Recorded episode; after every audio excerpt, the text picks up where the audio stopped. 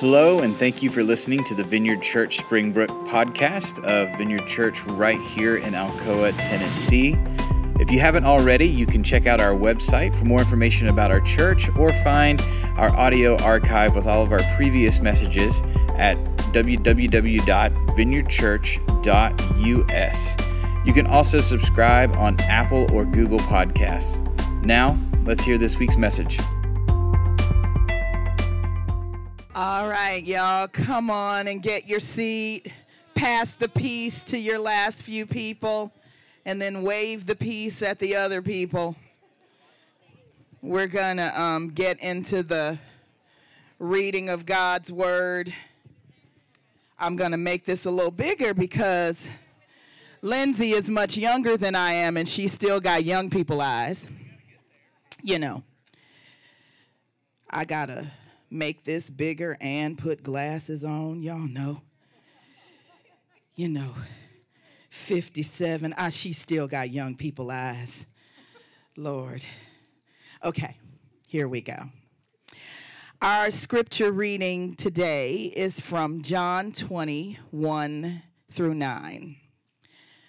Early on Sunday morning, while it was still dark, Mary Magdalene came to the tomb and found that the stone had been rolled away from the entrance. She ran out and found Simon Peter and the other disciples, the one whom Jesus loved. She said, "They have taken the Lord's body out of the tomb, and we don't know where they have laid him." Peter and the other disciples started out for the tomb. They were both running, but the other disciple outran Peter and reached the tomb first. He stooped and looked in and saw the linen wrappings lying there, but he didn't go in. Then Simon Peter arrived and went inside. He also noticed the linen wrappings lying there, while the cloth that had covered Jesus' head was folded up and lying apart from the other wrappings. Then the disciples who had reached the tomb first also went in, and he saw and believed. For until then, they still hadn't understood the scriptures that said, Jesus must rise from the dead. This is the gospel reading of Christ. Thanks be to God. Yeah. I think we all agree that Tracy will be reading the scripture permanently from now on. That's what an actress can do, guys. So, no pressure. Hi, happy Easter! Christ is risen. He is. I love Easter. I love celebrating with you. I love that we got like the 6 hours of wonderful weather to capitalize on this. We are Easter people, and today is our great celebration. So I'm really glad to be with you. Let's pray, and then we'll jump in. Father, we thank you for today. I thank you for this parking lot, and I thank you for these people, and I thank you that you have shown up here over and over and over again, that you took a really dark season in our whole earth, and we met up here, and you met us here. And so we ask the same thing today, that your spirit would linger in this parking lot, and that you would wake us up to it, to the things that you want to do in us, the things that you're doing in the world. In your name we pray, amen. Okay, so we loosely follow the lectionary here at Springbrook. The lectionary is just like a calendar of scriptures that church was made by the church for the church years and years and years ago. And so I love it because it means that we, on Easter Sunday, are in the same gospel passage that churches all over the world are in at this exact same time. And so there's something that feels so good to think that it's not just us in this parking lot, but it's all over. And I've been really excited because it changes year after year. And I've been waiting for this year because we're reading out of John. And John is my very favorite of all of the resurrection stories. I don't know if you're supposed to have a favorite resurrection story in the gospel, but I've never been quite good at doing what I was supposed to do. So John, he is a disciple of Jesus. He's one of Jesus's closest friends. And so this is his telling of how things happen. John begins his resurrection story with taking special note that it started in the dark. He says in verse 1 that Tracy read, early on Sunday morning, while it was still dark, Mary Magdalene came to the tomb. We know from the other gospel writers that Mary wasn't alone. She was actually joined by two other women, another woman named Mary, and John's own mother was actually with her. Her name's Salome, not Salami, but Salome. This may be me projecting, but it feels like she would think it was very important for you to know that her name is not pronounced Salami, but Salome. And so through a series of events, again, described by the other gospel writers in greater detail, the women arrive at the tomb, and they discover an empty tomb with the stone rolled away. And they freak out because, of course, they do. John tells us that Mary takes off running and that she runs back to town in order to tell the terrible news that Jesus's body is missing. She finds Peter and John. We know it's John. John, when he writes about himself, he calls himself the disciple Jesus loved, which is like a whole other sermon that we don't have time for today, but I should do sometime, or Chad should do sometime. Anyway, so she says this, Mary, to Peter and John, she says, they have taken the Lord's body out of the tomb. We don't know where they have put him. And so Peter and John, they respond to this declaration by doing what many of us would do should our closest friend, living or dead, go missing. They return back to the place they knew he was last. And that's the tomb. They run to the tomb. And so it's here in verse 4 from what Tracy read in John's telling of the resurrection story that it becomes my favorite. Verse 4, they were both running, but the other disciple outran Peter and reached the tomb first. I thought you would think that was funnier.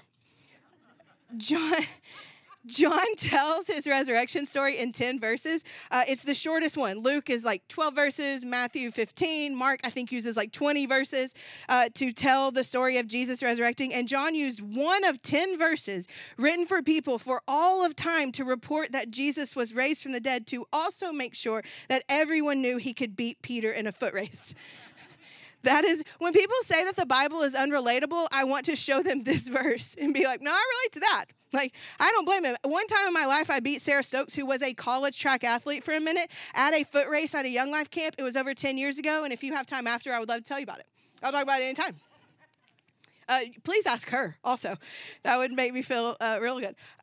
Okay, back to the story. So you think I spent too much time on that running thing, but again, John used 10% of his story on the resurrection for us to know 2,000 years later that he was faster than Peter. So John, he arrives at the tomb, and he finds out that Mary was right, that the stone has been rolled away, that Jesus's body is missing, and he sees burial linens, but he sees no body. Verse 6 says, then Simon Peter arrived and went inside. He also noticed the linen wrappings lying there, while the cloth that had covered Jesus' head was folded up and lying apart from the other wrappings. This is another detail I love about John's telling of the resurrection. The linens, they aren't just there, they're folded. Did you catch that?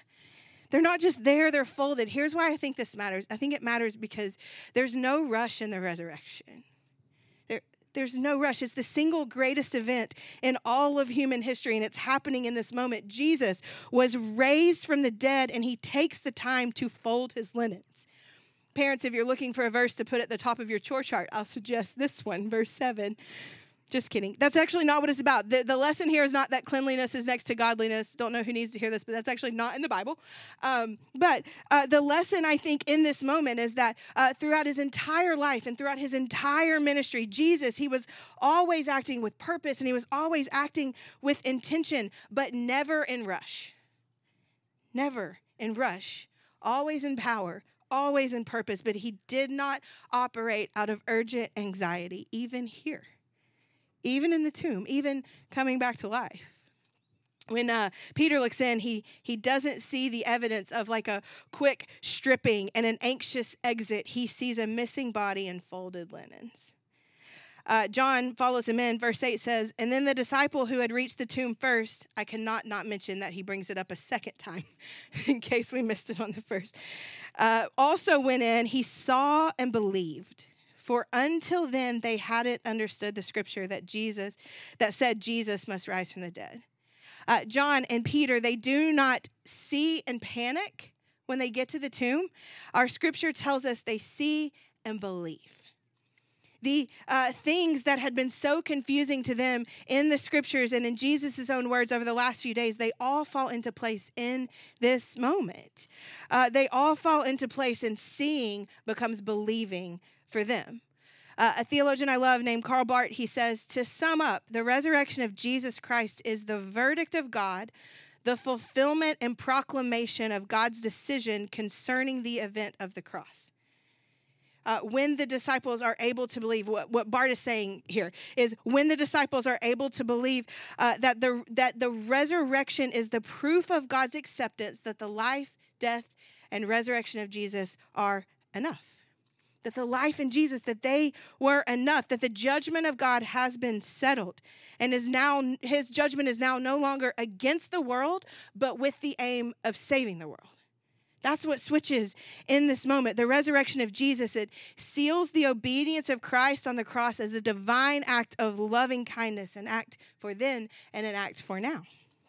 The resurrection of Jesus, it settles God's judgment. It solidifies God's verdict of new life and fresh hope and renewal for the entire earth. The resurrection was God's great proclamation that what Jesus did on the cross made the whole story work. Frederick Buechner says this, it made the whole story work entirely in our favor. 2,000 years ago, Peter and John, they walked into an empty tomb where they found folded linens and a missing body and a fresh view of what they could believe God for. Now, God could be trusted not only for sending his son, but now they could trust him for resurrection. They could trust him for resurrection. In one moment, Peter and John, they become Easter people. People whose world would be marked not just by Jesus who died, but now by Jesus who God raised from the dead. God raised Jesus from the dead. It is the same thing is true for us today that was true for them. We have the same invitation at this story, the invitation to be Easter people. We have an invitation to believe in what was satisfied through Jesus on the cross, that all of the ways that we have destroyed ourselves and destroyed the people around us and destroyed the world, that all of those things were settled there. And not just the ways that we've brought destruction into the world, but all of the destruction that has been done to us was settled there. That hit me in a whole new way this Good Friday. That not only was my destruction and my sin sent to the cross, but that all of the sins against me and all of the destruction against me was settled in this moment. The cross is the evidence that the Father takes the destruction of his people and the destruction of his world very seriously. And we also have an invitation to faith, an invitation to trust God for resurrection. Faith in the Father who sealed up what was justified on the cross and brought love back to life. And so we have been invited to believe in the God who is still doing that, who is still sealing up destruction and bringing life into the darkness, into the devastation, into the disorder, into the dead places. Please don't hear me wrong in this. The resurrection is not proof that we can trust God to keep bad things from happening to us. That's not what I mean.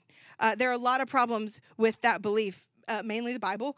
But we cannot trust God to keep bad things from happening to us because the cross is proof that God did not keep bad things from happening to him. What we can trust, however, is resurrection. We can trust resurrection. And resurrection is no small thing. Resurrection is the proof that we have in this world that the worst thing is not and will not be the final thing. Bad things, they will happen in this world. I have had a week full of them. Anybody else? Easter week as a preacher, don't do it.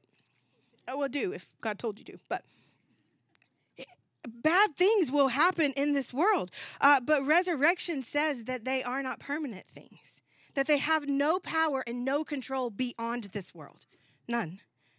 And so accepting the invitation to be an Easter person means learning to live in the relentless hope of resurrection right in the middle of disorder or right in the middle of destruction.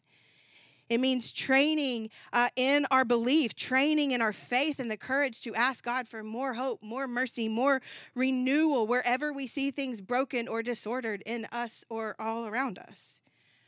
There's a priest and a writer I love. Her name's Tish Harrison Warren, and she says it like this. She says, "We are discipled by nearly every impulse of our culture to believe that the here and now is all there is, that the only hope offered for us is found in what we can taste, smell, feel, or see.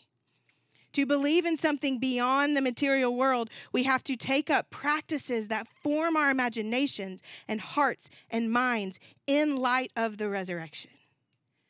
How do we combat the urge in us to believe that bad things are the most true things? We learn to take up practices that form our hearts and our minds and our imaginations in light of the resurrection. To train our eyes and our hearts to look for places where tombs are empty and linens are folded.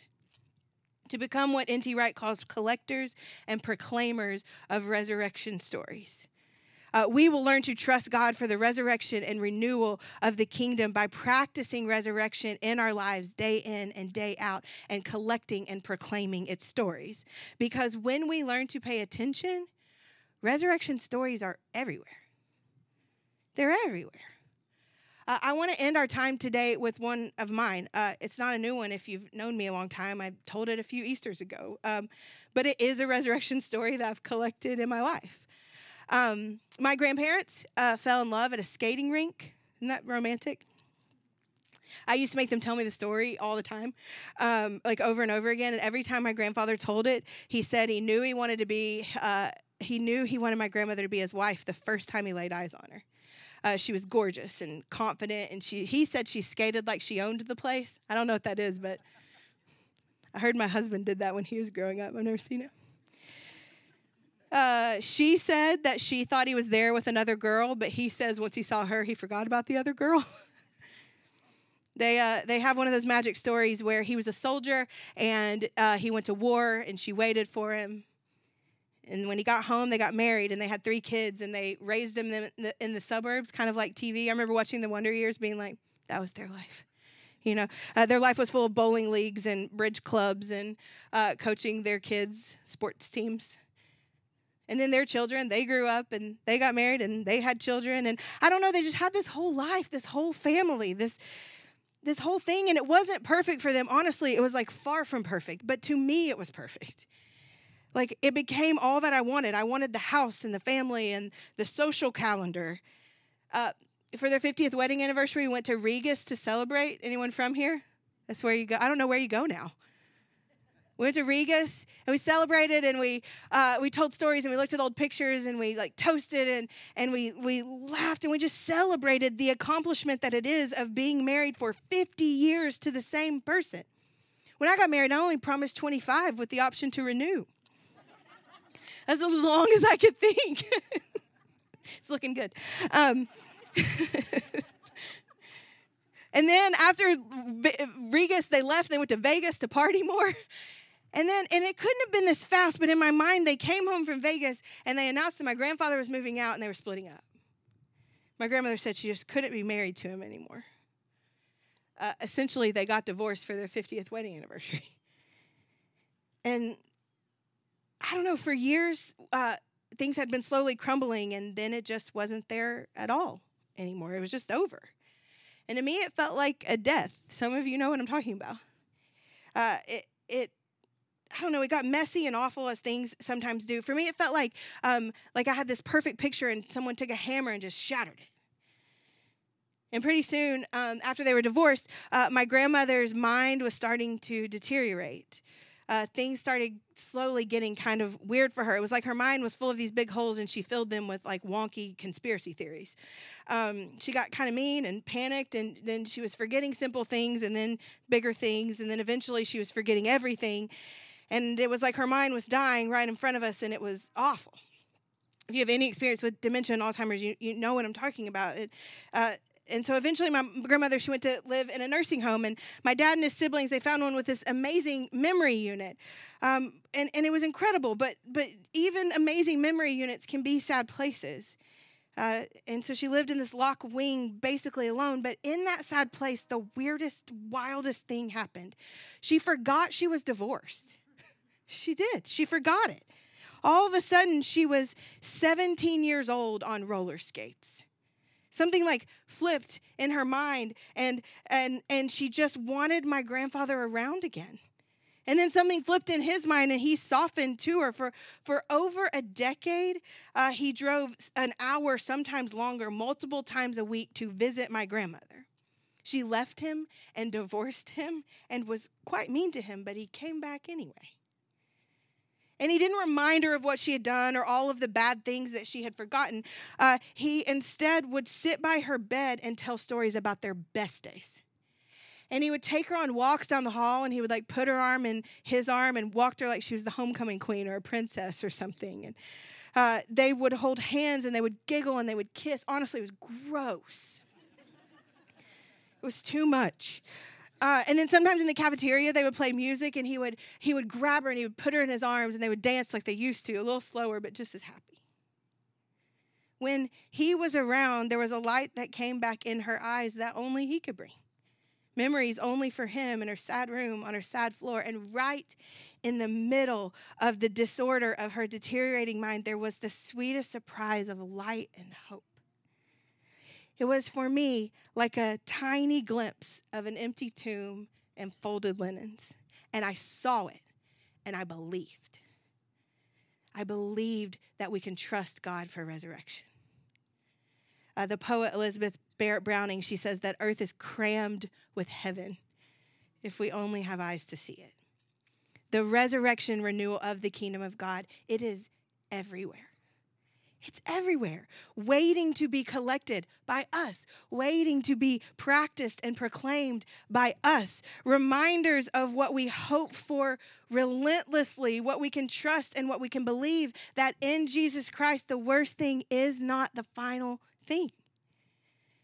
That in Jesus Christ, the final thing over all of this life, it is love. It's love. So I want to make a little bit of space today for us to kind of sit there. Every week at the Vineyard, we do something we call Selah.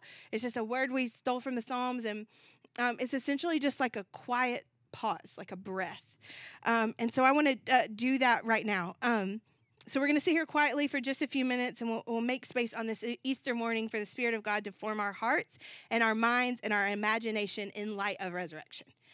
You can feel free to open your eyes or close your eyes or pray or sit quietly, or there's scripture on the inside of your bulletin from Jeremiah that's beautiful. If that helps you, just whatever posture you want to take. But maybe think through this question.